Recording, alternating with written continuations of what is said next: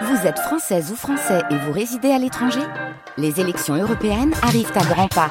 Rendez-vous le dimanche 9 juin pour élire les représentants français au Parlement européen. Ou le samedi 8 juin si vous résidez sur le continent américain ou dans les Caraïbes. Bon vote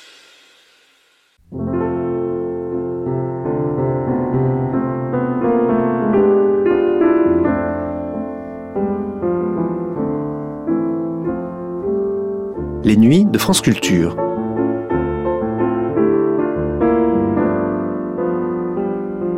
Les nuits de France Culture, une mémoire radiophonique. Toute femme qui a vaincu le mal humain a droit à un prénom. C'est parce que les femmes obsèdent Strindberg qu'elles portent un prénom. Les hommes, eux, les hommes personnages de ces pièces, font pitié. Par définition, les personnages s'expriment sur scène. Encore que, pour dire quoi? Papoter en prenant le thé? À quoi bon? Personne n'aime le thé. Et que dire? Parler du temps qu'il fait? Se demander comment nous allons alors que nous le savons? Je préfère le silence, en y entend alors les pensées, et l'on voit le passé. C'est dans Le songe de Strindberg que l'on trouve l'essentiel de son œuvre selon Georges Charbonnier. Mais il sera également question d'autres œuvres de l'écrivain suédois. La danse de mort, la sonate des spectres, Éric XIV. Anthologie étrangère, première diffusion sur la chaîne nationale le 7 février 1960.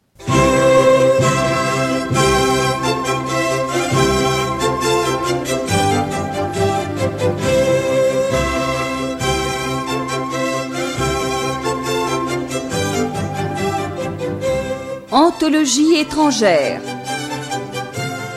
Strindberg, une émission de Georges Charbonnier. Avec le concours de Michel Bouquet, Marguerite Pierry, Françoise Fechter, Patrice Galbeau, Jacques Hilling, Éléonore Hirt, Irène Montagne, Henri Virlogeux. Chef opérateur du son Francis Granal, assistante Michel Thierry, réalisation Georges Gravier.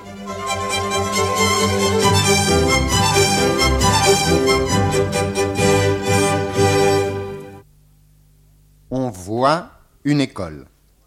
Sur le banc, parmi les écoliers, l'officier est assis, d'un air triste et inquiet.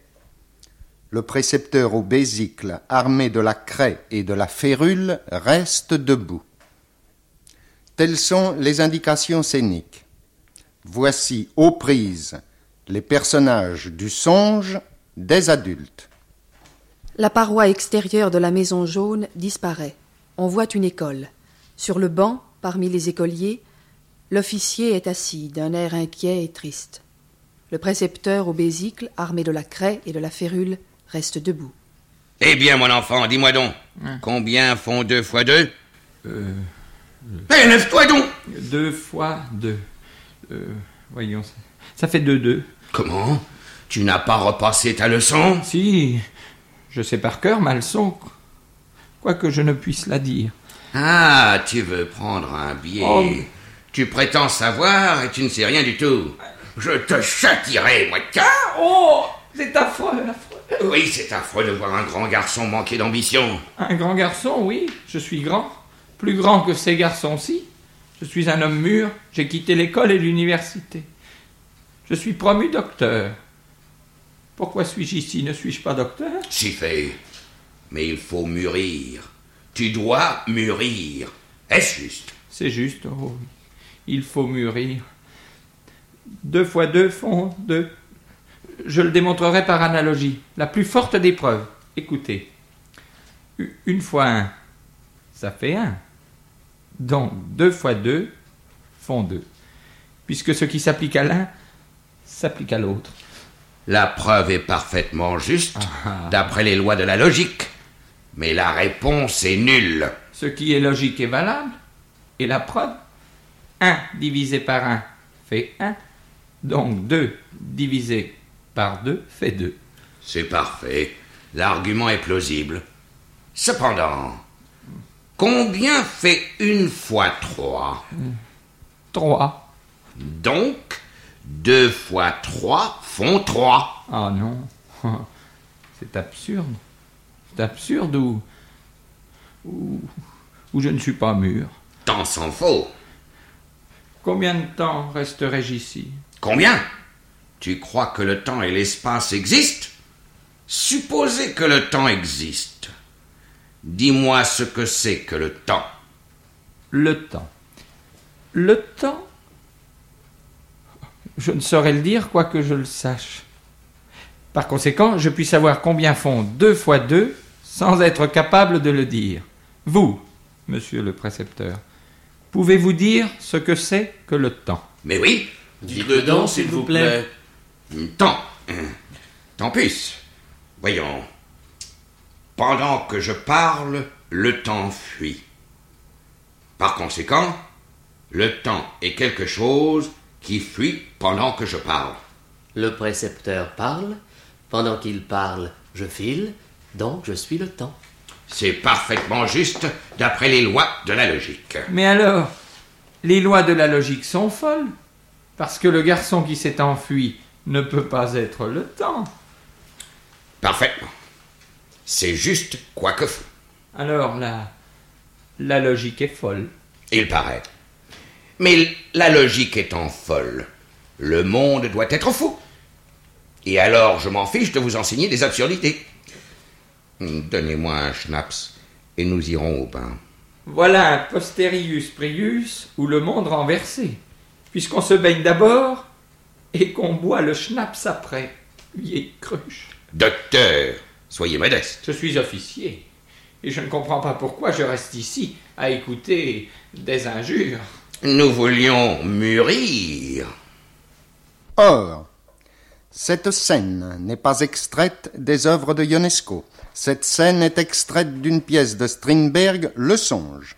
Si l'on se reporte aux indications qui figurent en tête de la pièce, on peut lire. La pièce se joue avec des fonds seulement.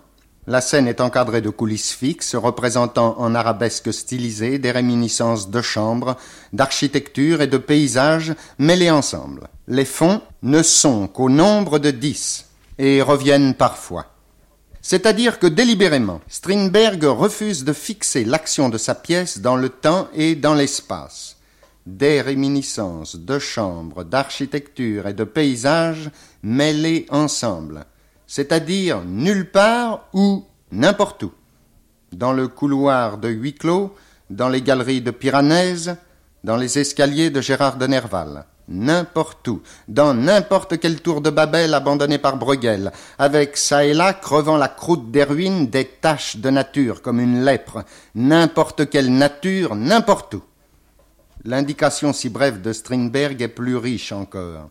Elle s'achève, ainsi que nous venons de le lire, par les fonds ne sont qu'au nombre de dix et reviennent parfois. C'est-à-dire que la localisation apparente, je veux dire la localisation éphémère de chaque scène, résulte d'un jeu de permutations. C'est-à-dire que tous les éléments mobiles sont en scène polyvalents, signifiant au gré du texte, du songe, du metteur en scène, signifiant par rapport à eux-mêmes tels qu'ils se montraient dans la scène précédente et tels qu'ils apparaîtront dans la scène suivante. En tête de l'ouvrage figure également une note de l'éditeur. La voici. Strindberg, dit l'éditeur, ne donne pas la liste des personnages du songe, nous croyons utile de l'adresser. On a envie de répondre aussitôt pour qui? Pour le metteur en scène, pour les comédiens, soit. Pour les spectateurs, il faut répondre que c'est inutile. Il faut répondre que Strindberg ne l'a pas fait et qu'il ne s'est même pas soucié de fournir cette liste au lecteur.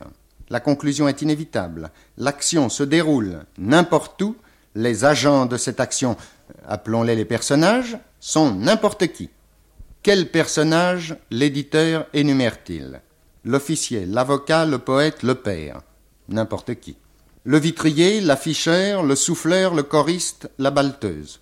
Le théâtre le chef de quarantaine, le maître d'école, le retraité, l'aveugle, deux charbonniers, le lord chancelier, les doyens des quatre facultés, théologie, philosophie, jurisprudence, médecine, le sergent de police, il et elle, monsieur et madame, les nouveaux mariés, la vieille coquette, don Juan et l'ami, voix de femme, voix d'homme, figurant écolier, on dirait l'opéra de Katsu.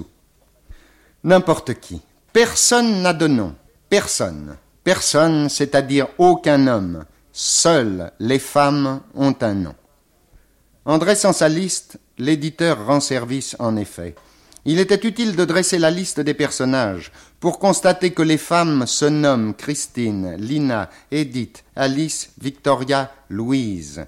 Les individus, les individualités, ce sont les femmes. Seule la mère n'a pas de nom. Enfin, un dernier personnage, Agnès, fille d'Indra. Agnès, fille d'Indra, c'est-à-dire l'envoyé de Dieu sur la terre. L'envoyé de Dieu est une femme, Dieu est pour les femmes contre les hommes. C'est dans le songe d'Auguste Strindberg qu'il faut chercher l'essentiel de l'œuvre de Strindberg. Et c'est dans le songe d'Auguste Strindberg qu'il faut placer les sources de l'art théâtral moderne. On pourrait même soutenir que, depuis le songe, c'est une régression technique qui s'est manifestée dans l'art théâtral. L'homme qui a véritablement largué les amarres, c'est Strindberg. Paradoxalement, Ionesco et Beckett ont le souci de situer dans l'espace et dans le temps, si peu que ce soit, ils ont besoin d'être attachés à un quai. La mare est un peu cachée, mais solide. Strindberg ne situe pas. On connaît le reproche adressé par Tolstoï à l'art nouveau de son temps. Le lecteur ou le spectateur ne sait pas ce qui arrive, où cela arrive, à qui cela arrive. La phrase de Tolstoï définit les préoccupations de l'écrivain du XXe siècle. Tout au moins, elle constitue l'introduction à l'art moderne non représentatif. Or, il semble que l'on peut considérer le théâtre comme un art encore représentatif. Peut-être faut-il dire comme un art qui représente encore. On sait les efforts d'Antonin Artaud pour faire éclater les cadres de la représentation. Mais d'une part, aucune réalisation n'est venue concrétiser à la scène le contenu des manifestes d'Artaud, et d'autre part, Artaud voulait faire éclater les cadres logiques pour détruire toute signification. Or, l'art moderne, ou plutôt ce que l'on nomme avant-garde, l'expression est discutable, regrettable, telle n'est pas ici la question. Or, l'avant-garde actuelle, loin d'écarter la logique, assure, se prépare à assurer, assure déjà le triomphe de la logique. Considéré non plus comme un cadre rigide, statique, c'était l'erreur d'Artaud, mais comme la science même du combinatoire aux possibilités sans limite.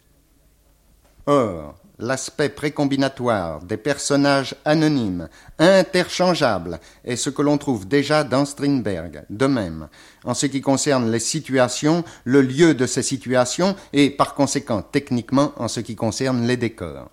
C'est parce que les femmes obsèdent Strindberg qu'elles portent un nom. Strindberg ne nomme pas les êtres humains. Il nomme les femmes, ses ennemis. Il nomme les femmes, il se borne à désigner les hommes, par leur rôle, leur métier, leur fonction. Le capitaine, l'avocat, etc. Revenons au songe. L'héroïne, Agnès, est, nous l'avons dit, l'envoyée d'Indra sur la terre.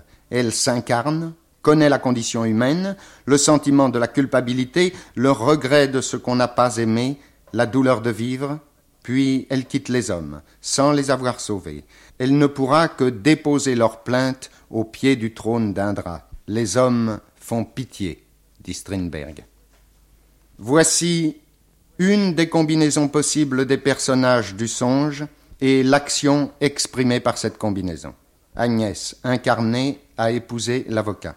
Voici une des combinaisons possibles des éléments de décor du songe.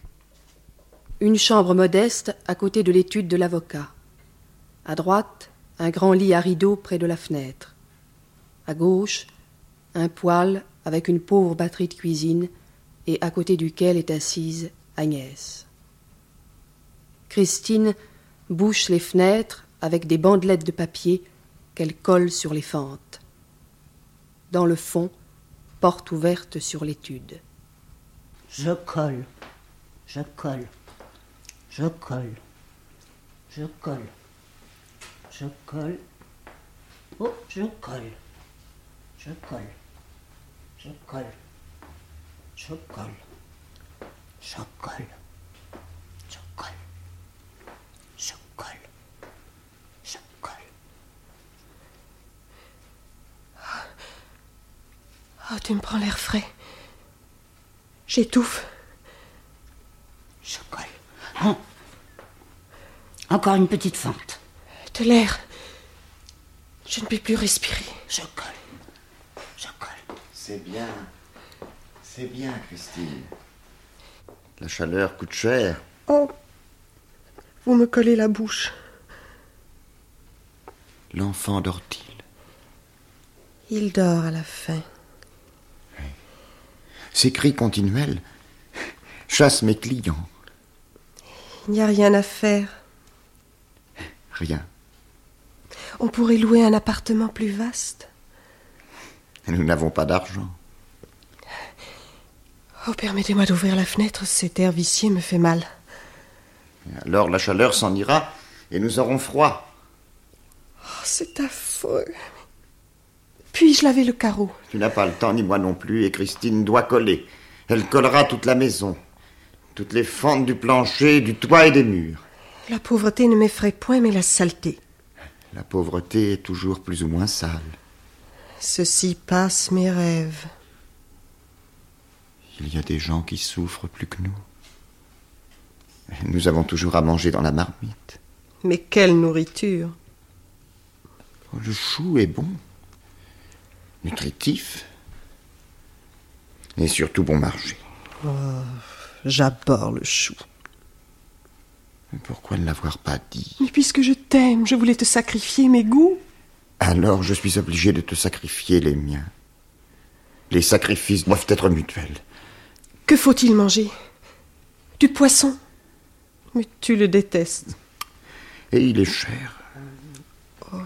Tout est plus difficile que je ne pensais. Vois-tu comme c'est difficile? Et l'enfant, le lien conciliateur, la bénédiction, est devenu la ruine du ménage. Mon cher ami, je meurs de cet air corrompu dans cette chambre sur la cour avec ces cris d'enfants pendant des heures sans sommeil. Avec ces gens et leurs plaintes, leurs misères, leurs querelles, je vais mourir ici. Pauvre petite fleur, sans air, sans lumière. Et tu prétends qu'il y a des gens plus mal partagés? Je compte parmi les fortunés. Cela serait supportable si l'on pouvait mettre un peu de beauté dans la maison. Tu désires une fleur, un héliotrope, mais cela coûte une couronne cinquante, ce qui équivaut à six litres de lait et un boisseau de pommes de terre. Mais je renoncerai à manger pour avoir une fleur. Il existe une beauté qui ne coûte rien et dont l'absence est un supplice pour un homme doué du sens de la beauté. Qu'est-ce? Si je le dis, vous vous fâcherez. Il était convenu que nous ne nous fâcherions jamais. Il était convenu. Tout va encore, excepté les intonations. Les intonations courtes et dures. Les connaissez-vous? Pas encore. Nous les ignorerons toujours. Pour ma part, oui. Dites maintenant. Eh bien, lorsque j'entre dans une maison, tout d'abord, je regarde comment les rideaux sont attachés à la patère.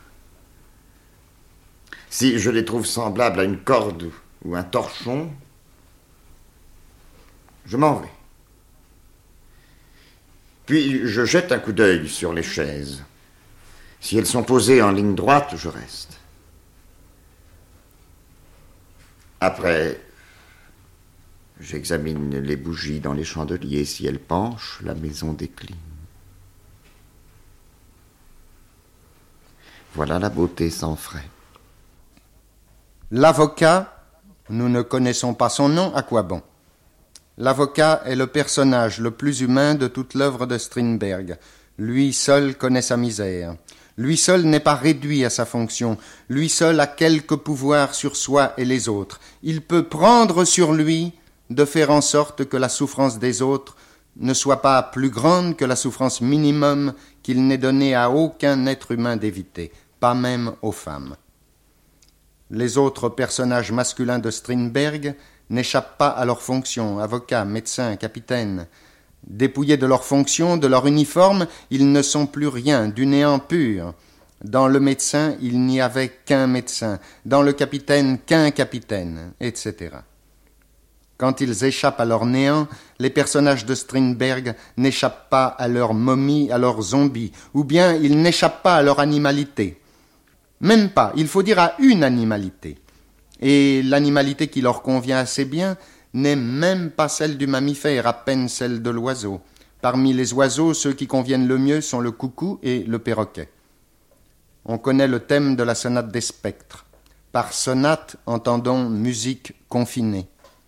Les spectres se réunissent. Régulièrement, les spectres se réunissent. Ils jouent immobiles une sonate de silence, de haine silencieuse. Il y a le vieux, qui est le maître de la ville, sa fiancée, qu'il a abandonnée il y a soixante ans. Le colonel, l'homme qui a tout volé, son nom, son titre, sa naissance. La momie, qui est la femme du colonel. Jadis la maîtresse du vieux, ils ont eu un enfant, c'est la jeune fille. Il y a encore l'étudiant, assez humain mais sans force. On ne sait si Strindberg le nomme ou le désigne. Et un valet, Bengtson. Aujourd'hui, les spectres se réunissent. Le vieux vient affirmer à la fin de sa vie son triomphe sur tous ses ennemis, les autres spectres qu'il a jugés, condamnés, dépouillés, et que croit-il, il va aujourd'hui réduire à la mort. Or, la sonate que l'on va jouer sera celle de sa mort le vieux qui n'était que la richesse, que la puissance et que la vieillesse, va toutefois s'incarner avant de mourir. Et cette incarnation ne sera pas avant la mort une manifestation d'humanité, ce sera une manifestation d'animalité. Un horrible dialogue va s'engager. Au début de la scène, un éclairage de Rembrandt laisse paraître les masses, les taches, les visages des monstres, je veux dire des êtres comme chacun de nous.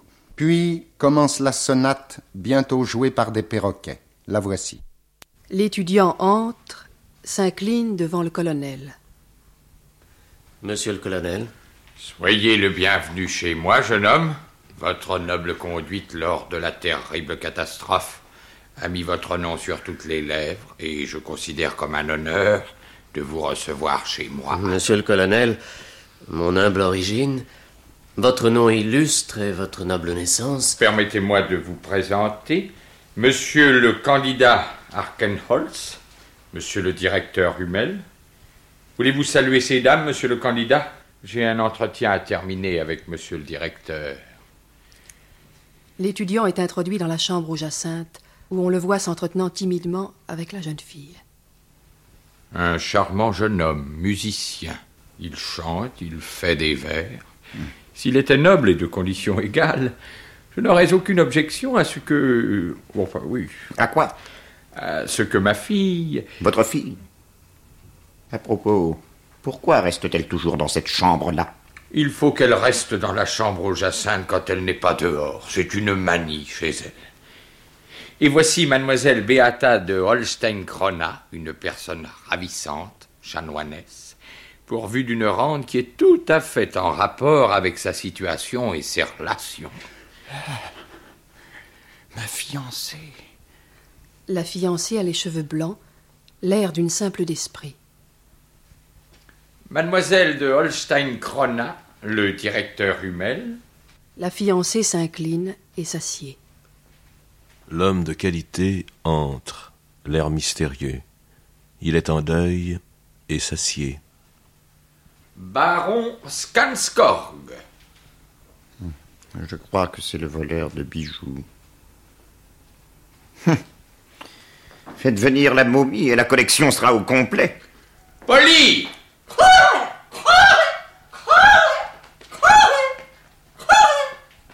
Faut-il que la jeunesse aussi vienne? Non, non. Pas la jeunesse. Il sied de l'épargner. Ils s'assoient tous en cercle, sans rien dire. Voulez-vous que nous prenions le thé? Mais à quoi bon? Personne n'aime le thé. Et nous n'avons pas envie de feindre. Alors, nous allons causer Parler du temps qu'il fait quand nous le savons Nous demander comment nous allons quand nous le savons Je préfère le silence. On entend alors les pensées et on y voit le passé. Le silence ne permet pas de rien cacher comme le font les paroles.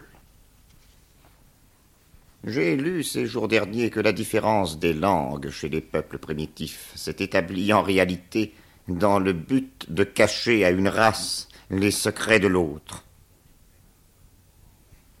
Les langues sont donc des chiffres et qui en trouvent la clé comprend toutes les langues du monde. Cela n'empêche cependant pas que des secrets peuvent être révélés sans clé. Et cela surtout dans le cas où il s'agit de démontrer la paternité. Mais la preuve devant un tribunal, c'est une autre affaire. Deux faux témoins constituent une preuve complète quand ils sont d'accord. Mais pour des incursions en pays ennemi, comme je l'entends, on ne prend pas de témoins avec soi. La nature même a mis dans l'homme un sentiment de pudeur qui cherche à cacher ce qui doit être caché. Pourtant, nous pénétrons sans le vouloir dans la situation. Et il se présente parfois des circonstances où ce qu'il y a de plus secret se découvre où le masque est arraché à l'imposteur, où le fripon est mis à nu.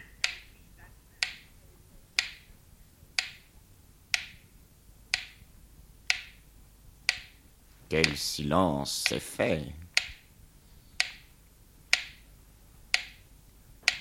Ici, par exemple, dans cette estimable maison, dans ce magnifique intérieur, où beauté, culture et opulence sont réunis.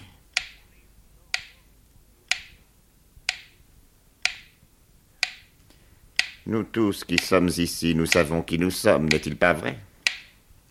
Je n'ai pas besoin de le dire. Et vous me connaissez, bien que vous fassiez comme si vous ne me connaissiez pas. Là, dans cette chambre, est ma fille. La mienne Cela aussi, vous le savez. Elle avait perdu le goût de vivre sans savoir pourquoi. Mais elle se flétrit dans cette atmosphère où l'on respire la faute, la tromperie et toutes sortes de faussetés. Aussi, ai-je cherché pour elle un ami dans le voisinage duquel elle put sentir la lumière et la chaleur qui rayonnent d'une noble action. Quelle était ma tâche dans cette maison? Sarcler les mauvaises herbes, démasquer la faute, faire un dénouement, afin que la jeunesse puisse entreprendre quelque chose de nouveau à ce foyer dont je lui fais don. Maintenant, j'accorde libre sortie à chacun individuellement et tour à tour. Quiconque reste, je le fais arrêter. Entendez-vous le tic-tac de la pendule? C'est tout à fait comme l'horloge de la mort qui fait son bruit dans la cloison. Entendez-vous ce qu'elle dit? Le temps. Le temps. Quand elle sonnera dans un instant, votre temps sera révolu. Alors il faudra vous en aller. Mais pas avant. Mais elle menace avant de sonner. Écoutez. Maintenant, elle vous avertit. L'horloge peut frapper ses coups. Moi aussi, je peux frapper. Entendez-vous?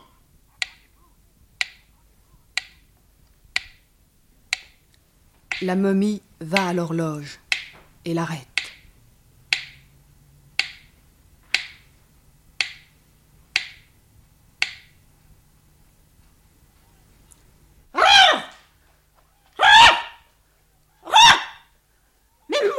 arrêter le temps dans son cours.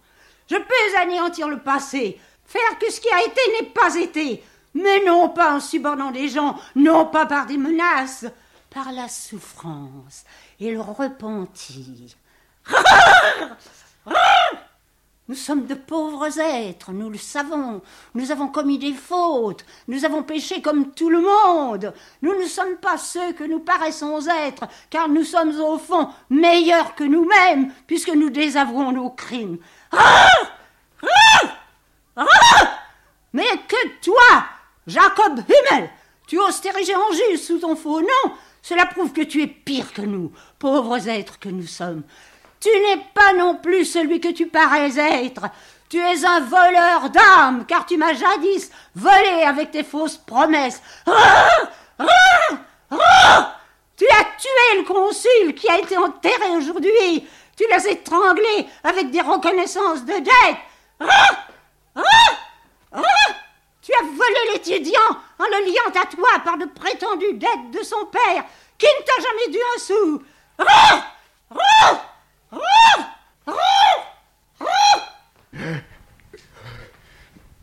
Le vieux a tenté de se lever et de prendre la parole, mais est retombé sur son siège où il se ratatine et se recroqueville de plus en plus.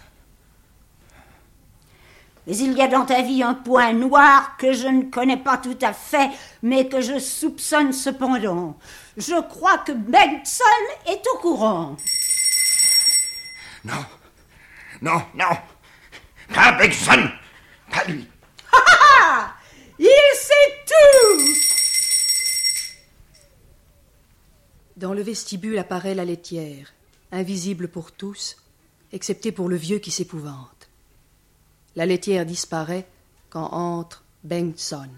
Tu connais cet homme? Bengtson? Oui, je le connais, comme il me connaît. La vie a des hauts et des bas, nous le savons, et j'ai servi chez lui comme lui jadis chez moi. Ainsi, pendant deux années entières, il a eu la table dans ma cuisine. Comme il était obligé de partir à trois heures, le repas devait être préparé pour deux heures. Toute la maison devait manger des mets réchauffés après ce buteur. Il buvait aussi tout le bouillon qu'il fallait alors allonger avec de l'eau. Il restait là, comme un vampire, et suçait tout le sucre de la maison, si bien que nous étions presque réduits à l'état de squelette. Et peu s'en faut qu'il ne nous ait fait jeter en prison quand nous traitâmes la cuisinière de voleuse. Plus tard, j'ai retrouvé cet homme à Hambourg, sous un autre nom. Là, il était usurier, et suçait le sang comme une sangsue. Il était aussi accusé d'avoir attiré une jeune fille sur la glace pour la noyer, parce qu'elle l'avait vu commettre un crime dont il redoutait la révélation. La momie passe la main sur le visage du vieux. Voilà ce que tu es. Et maintenant, donne-nous les billets à ordre. Et le testament. Le vieux tire de sa poche une liasse de papier et la jette sur la table. La momie caresse le dos du vieux. Coco Jacob est-il là? Jacob est là. Caca Dora Dora Caca Dora Dora L'horloge peut-elle sonner? Euh, L'horloge peut sonner. Coucou. Coucou. Coucou. Coucou. Coucou. La momie ouvre la porte du placard. Maintenant, l'horloge a sonné. Lève-toi. Va dans ce cabinet où je suis resté vingt ans à pleurer notre faute. Tu y trouveras accrochée une corde qui représente assez bien celle avec laquelle tu as étranglé le consul et avec laquelle tu voulais étrangler le bienfaiteur. Va Le vieux entre dans le cabinet.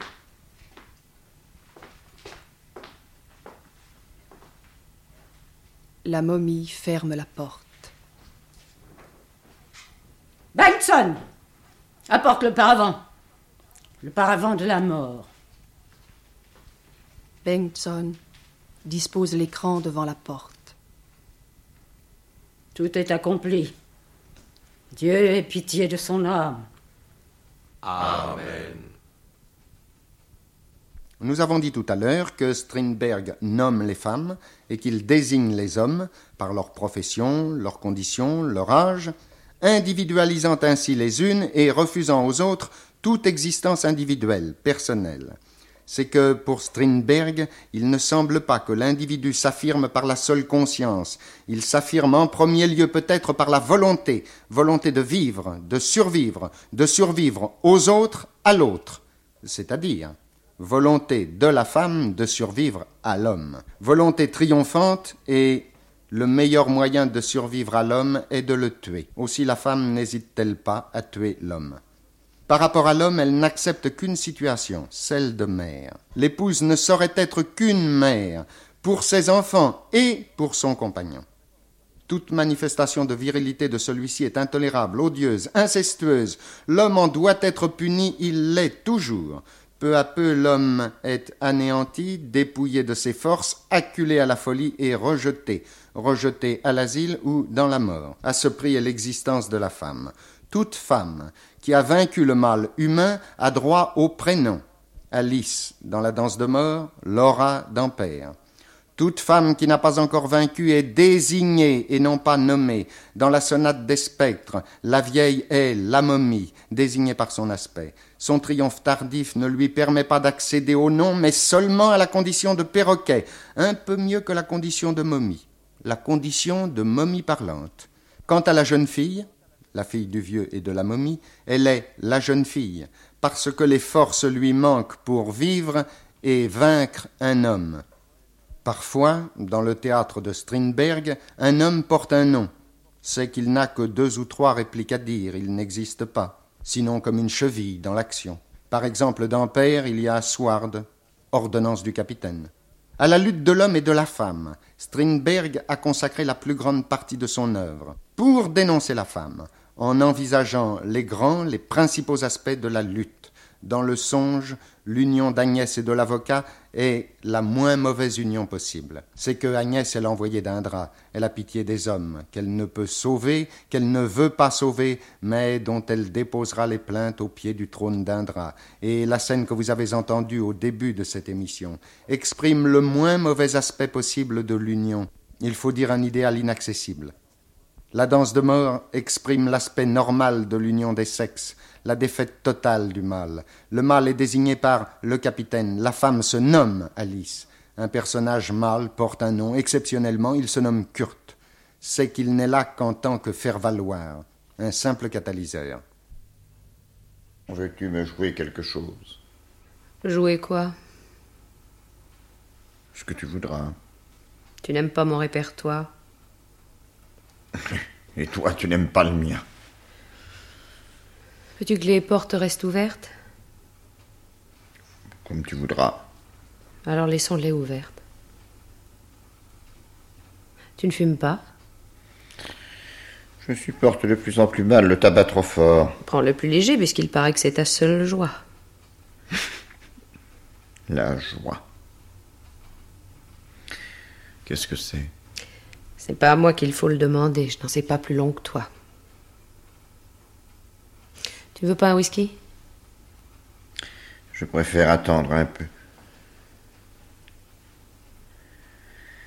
Qu'est-ce que nous avons à dîner? Comment veux-tu que je le sache? demande à Christine. Aurons-nous bientôt du maquereau? Nous sommes en automne, non? Et en automne, certainement. Dehors comme dedans. Malgré le froid qui revient dedans comme dehors, un maquereau bien grillé avec une tranche de citron et une bouteille de Bourgogne blanc, ça ne serait pas à dédaigner. Te voilà bien éloquent tout à coup. Il y a encore du Bourgogne à la cave Nous n'avons plus de cave depuis cinq ans, que je sache. Je ne sais jamais rien.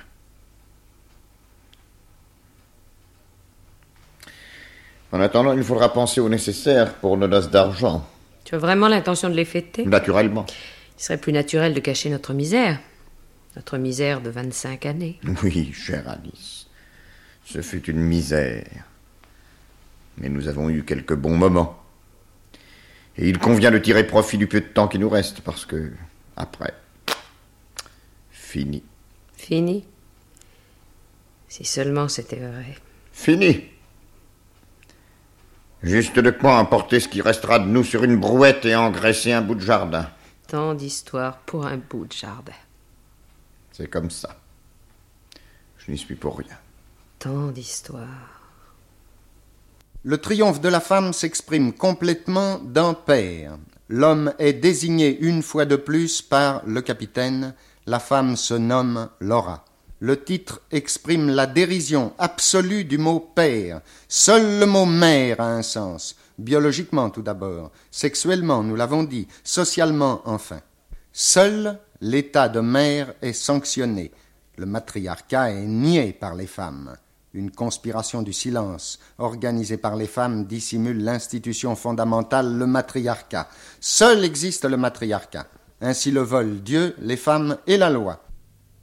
Les hommes eux-mêmes sont complices de la femme dans le combat. La victime se propose en holocauste, et les autres hommes se portent à l'aide de la femme et achèvent toujours leurs semblables. Ils périront à leur tour. L'homme peut commettre le crime de virilité, mais il peut commettre un crime plus grand, le crime de paternité. La virilité est punie d'esclavage, parfois de mort. La paternité est punie de mort et de folie. Tel est le thème de Père. Tu pleures? Toi, un homme Oui. Je suis un homme et je pleure. Un homme n'a-t-il pas des yeux? N'a-t-il pas aussi des mains, des sens, des inclinations, des passions? Ne se nourrit-il pas tout comme une femme? N'est-il pas blessé par les mêmes armes? Glacé par les mêmes hivers? Brûlé par les mêmes étés? Notre sang, à nous, ne coule-t-il pas lorsqu'on nous pique? Ne rions-nous pas lorsqu'on nous chatouille? Pourquoi un homme devrait-il ne pas gémir? Pourquoi un soldat devrait-il ne pas pleurer? Parce que c'est indigne d'un homme? Pourquoi serait-ce indigne d'un homme? Pleure donc, mon enfant. Tu as retrouvé une mère. Te rappelles-tu, je suis entrée dans ta vie comme une seconde mère. À ton corps de géant manquaient les nerfs. Tu étais comme un enfant né avant terme ou, venu au monde sans qu'on l'ait désiré. Oui. Oui. C'est ainsi que j'étais. Ni mon père ni ma mère ne m'ont désiré. Et je n'ai eu l'impression d'être adulte que le jour où nous sommes devenus une seule et même chair. Et c'est la raison pour laquelle je t'ai laissé commander.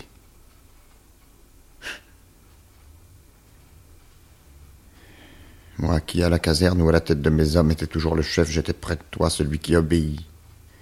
Et je te regardais comme une créature surnaturelle, comblée de tous les dons. Et je buvais tes paroles, comme un enfant stupide. Oui, et c'est pourquoi je t'aimais comme un enfant. Mais ainsi que tu as pu le constater, chaque fois que la nature de tes sentiments changeait, chaque fois que tu te comportais avec moi en amant, j'avais honte. Honte, comme une mère que son fils caresserait. Quelle horreur. Je l'ai constaté, mais je ne l'ai pas compris. Sentant ton mépris, je voulais te conquérir en te prouvant ma virilité. Eh bien, c'était là ton erreur. La mère était ton amie, mais la femme ton ennemie. Car l'amour entre les sexes, c'est le combat et la haine. Ne crois pas que je me sois jamais donné à toi. Je n'ai rien donné. J'ai toujours pris ce que je désirais, voilà tout. Seulement c'était toi qui avais la suprématie, je le sentais bien. Non. Non, la suprématie, c'était toi qui l'avais. Et aussi le don de m'hypnotiser.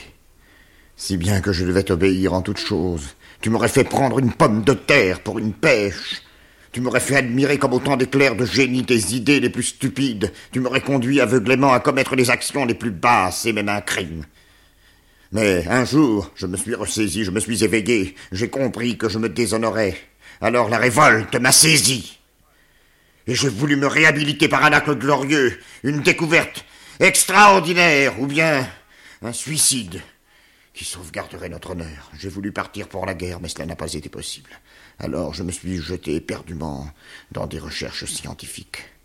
Mais maintenant que j'étends les bras pour cueillir les fruits de mes travaux, voilà que ce bras, tu me le coupes.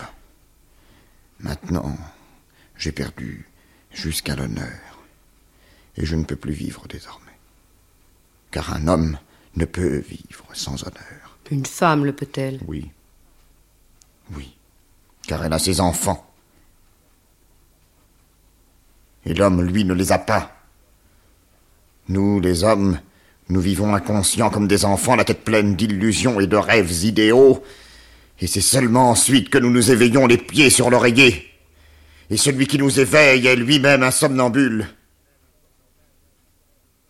Quand les femmes vieillissent et deviennent vraiment femmes, elles commencent à avoir de la barbe au menton. Mais je voudrais bien savoir ce que les hommes acquièrent quand ils vieillissent et deviennent vraiment des hommes. Ceux qui profèrent le cri du coq au lever du soleil ne sont déjà plus des coqs mais seulement des chapons, et à leur appel répondent seulement des poulardes, de sorte que nous nous retrouvons au milieu des ruines, dans le clair de lune, comme au très ancien temps. Nous n'avions fait qu'un léger somme matinal, accompagné de rêves terribles. Seulement, ce n'était pas un vrai réveil. Tu aurais dû être poète, ne crois-tu pas? Peut-être. En tout cas, je tombe de sommeil. Et si tu as encore quelques histoires fantastiques à raconter, garde-les pour demain. Juste un mot. Tu me détestes. Oui. Parfois. Lorsque tu es un homme. Mais c'est une haine raciale. Et s'il est vrai que nous descendons du singe, il faut au moins qu'il y ait deux races de singes. Nous nous ressemblons si peu. Que veux-tu dire par là? Je veux dire que dans le combat qui nous oppose, l'un de nous doit succomber. Lequel? Le plus faible, naturellement. Et le plus fort aurait raison. Évidemment. Puisqu'il a la force pour lui. Alors, j'ai raison. As-tu donc déjà tous les pouvoirs? Oui. Et même les pouvoirs légaux. Puisque demain, je peux te mettre sous tutelle. Sous tutelle? Oui. Et j'éduquerai ma fille comme je l'entends, sans me soucier de tes divagations. Et comment la paieras-tu, cette éducation Si je ne suis pas là? Et ta pension alors? Et comment pourras-tu me mettre sous tutelle? En vertu de cette lettre, dont une copie certifiée conforme se trouve déjà au tribunal. De quelle lettre s'agit-il? De cette lettre dans laquelle tu avoues toi-même ta folie au médecin. Tu as maintenant accompli ta tâche inévitable, hélas, de père et de tuteur. On n'a plus besoin de toi. Va-t'en. Va-t'en. Puisque tu ne veux pas admettre que mon intelligence est à la hauteur de ma volonté. Toute règle comporte une exception. Dans le théâtre de Strindberg, une femme ne peut vaincre. C'est mademoiselle Julie que le valet Jean conduit à la mort. Aussi le victorieux porte-t-il un nom, Jean. Mais la règle fondamentale de Strindberg est respectée, le vainqueur, le plus fort, a droit au nom. Mademoiselle Julie, dans la nuit de la Saint-Jean, alors que maîtres et gens sont mêlés dans la fête, s'est abandonnée à Jean, le valet de son père, monsieur le comte. Ce que Julie doit payer n'est pas l'acte sexuel, c'est la mésalliance. En se mésalliant, Julie s'est attaquée à un homme sur lequel elle n'a pas de prise, faute de parler son langage, de connaître sa psychologie. Elle ignore l'agencement intérieur de l'adversaire. Elle n'est pas dépourvue de l'instinct et de la volonté de détruire le mal. Elle a l'un et l'autre. Elle s'est attaquée à un adversaire qu'elle ne sait pas comment combattre. Et puisqu'il lui faut tuer, puisqu'elle ne sait pas comment tuer l'autre, elle se tuera. C'est Jean qui la conduira au suicide, car mademoiselle Julie n'est qu'un insecte désemparé, incapable de comprendre par elle-même que le seul être qu'elle peut tuer, c'est elle-même. Mademoiselle Julie meurt parce qu'elle ne sait pas tuer une certaine espèce d'homme qui ne lui était pas destiné, c'est tout. Mademoiselle Julie n'est pas dans l'œuvre de Strindberg une affirmation d'humanité. Cette affirmation existe cependant, c'est Éric XIV que le TNP a présenté il y a quelques mois. Certes, la pièce est parsemée de crimes, d'assassinats, mais comme dans Shakespeare, l'homme, l'être humain n'est pas condamné pour autant, ni l'auteur. Éric XIV est l'histoire de deux hommes, et cette fois hommes et femmes, indifféremment sont nommés, promus également à l'état humain. Éric XIV est l'histoire de deux hommes. Un roi fou, Éric XIV, et son ministre Göran. La folie d'Éric et celle de Göran se complètent. Éric ne sait rien des affaires publiques, et Göran aime son roi et croit à la raison d'État. Mon roi. Göran. J'étais fâché contre toi, mais ça n'a pas duré. Assieds-toi et parle. Posez-moi plutôt des questions, sire. Non Ne dis pas sire. Tutoie-moi. Je pourrais parler à cœur ouvert. Tu connais la nouvelle? Je ne connais pas de nouvelles. Bon. Eh bien, je vais laisser tomber l'anglaise. Mais pourquoi? C'est une putain. Elle avait un amant. Alors voilà, c'est fini. Mais ce qui me met hors de moi, c'est que les Stours s'imaginent que c'est elle qui m'a refusé. Et ils sont en train de me couvrir de ridicule. Diantre. Ah, Göran, qu'est-ce qu'ils ont, ces Stours, qui croisent sans cesse la route des vases? Il y a quelque chose de fatal dans cette famille. Mais quoi? C'est difficile à dire. Ils ont toujours été de braves gens, un peu lourdeaux. Mais ils descendent de Nathordag, l'assassin d'Engelbrecht. Tiens, je n'avais jamais pensé à ça. C'est peut-être ce sang criminel qui fait qu'ils n'ont jamais eu la couronne. Ils ont aussi dans les veines le sang de Saint-Éric et des Folkungar. En un mot, toutes les grandes familles de la Suède se sont bousculées à leur baptême. Mais pourquoi les crains-tu? Tu vois bien que le destin, ou comment appelle-t-on ça, a élu et désigné les Vasas. Pourquoi je les hais? Si seulement je le savais. Il doit y avoir quelque chose dans cette histoire de Svantestour avec ma première belle-mère. Et encore aujourd'hui, il est plus ou moins apparenté à ma deuxième. Hum, Celle-là, je la déteste. En devenir fou. Mon roi, mon ami, tu te sers si souvent de ce mot détester que tu vas finir par te prendre pour le pire ennemi de l'humanité. Quitte cette mauvaise habitude. La parole est la première réalisation de la puissance créatrice, et tu t'ensorcelles toi-même par cette incantation. Dis aimer un peu plus souvent, et tu t'imagineras que tu es aimé. Nouveau refrain, Göran. Tu y as été voir? Oui, j'ai été y voir. C'est Agda, évidemment. Non. C'est une autre. Elle est belle Non. Aux yeux du monde, elle est laide. Mais un instant, j'ai vu ce que Platon appelle l'image idéale. Tu sais, cette révélation du meilleur, de ce qu'il y a d'intemporel derrière le masque d'un visage. Et depuis, je l'aime. C'est étrange. Quand tu as dit aimer, et pourtant tu avais honte, tu es devenu presque beau, transformé. Je suis donc si laid. Diablement moche. tu ne t'es pas regardé dans une glace. J'évite les glaces. Mais tu imagines cette folie? Elle me trouve beau. Elle te trouve beau tout le temps? Non, pas toujours. Seulement quand je ne suis pas méchant. Quand tu es gentil, alors. Si on veut. Tu es un froussard, Göran. Je ne te reconnais plus. Tant mieux pour mes ennemis. Mhm. Tu as l'intention de te marier bientôt? Peut-être.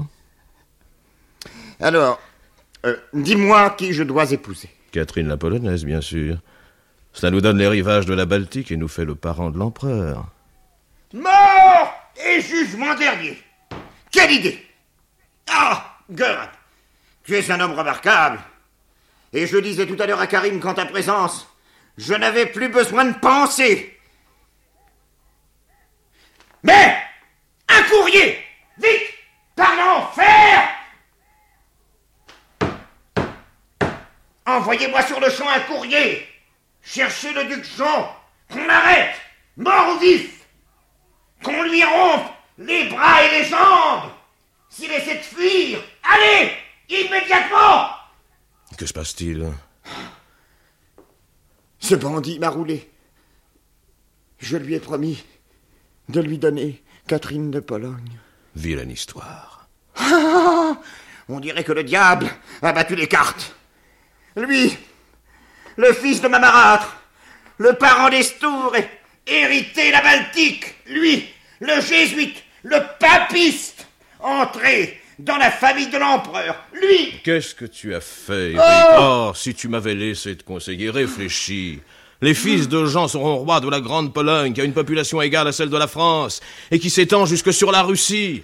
Ses petits-enfants pourront devenir empereurs d'Autriche, et sa femme a déjà des titres à la couronne de Naples par la maison Sforza, malheur à nous. C'est pour ça qu'il faut écraser ce serpent dans l'œuf Et les catholiques vont nous attaquer. Tu connais les sympathies de Jean pour les jésuites, et toute la canaille papiste. Qu'est-ce que tu as fait, Eric? Oh. La plus grande sottise de ma vie. Que ce soit la dernière.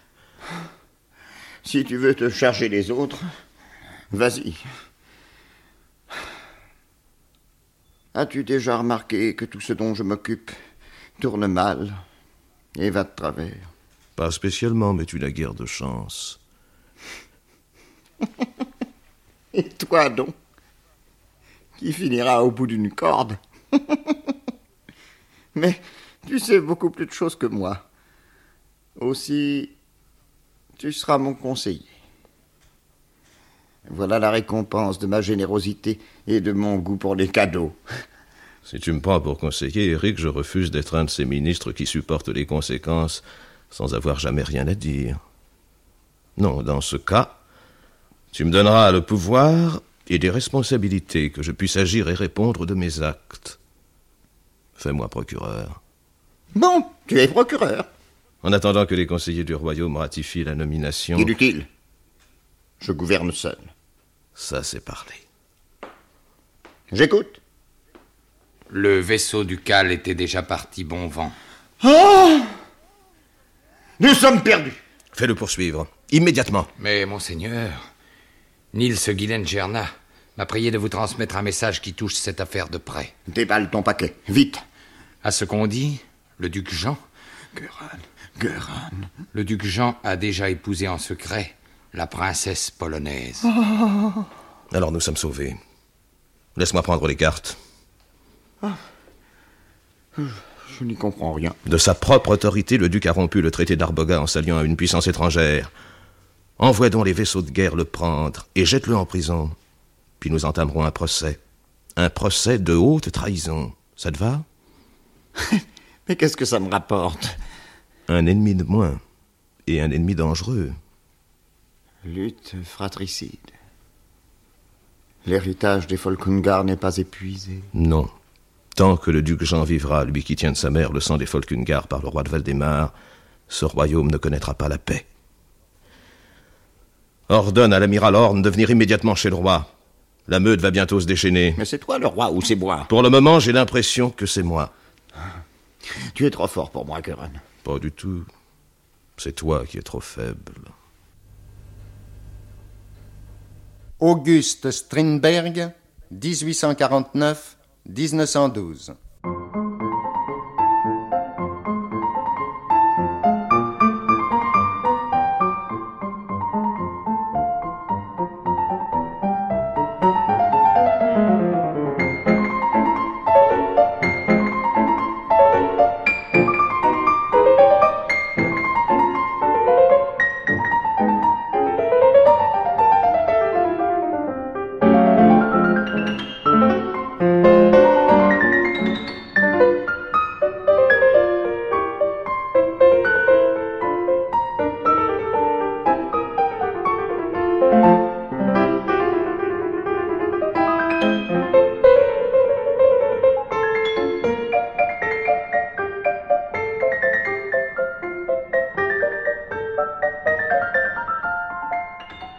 C'était Anthologie étrangère, une émission de Georges Charbonnier, avec le concours de Michel Bouquet, Marguerite Pierry, Patrice Galbeau, Françoise Fechter, Irène Montagne, Jacques Hilling, Henri Virlejeu, Éléonore Hirt.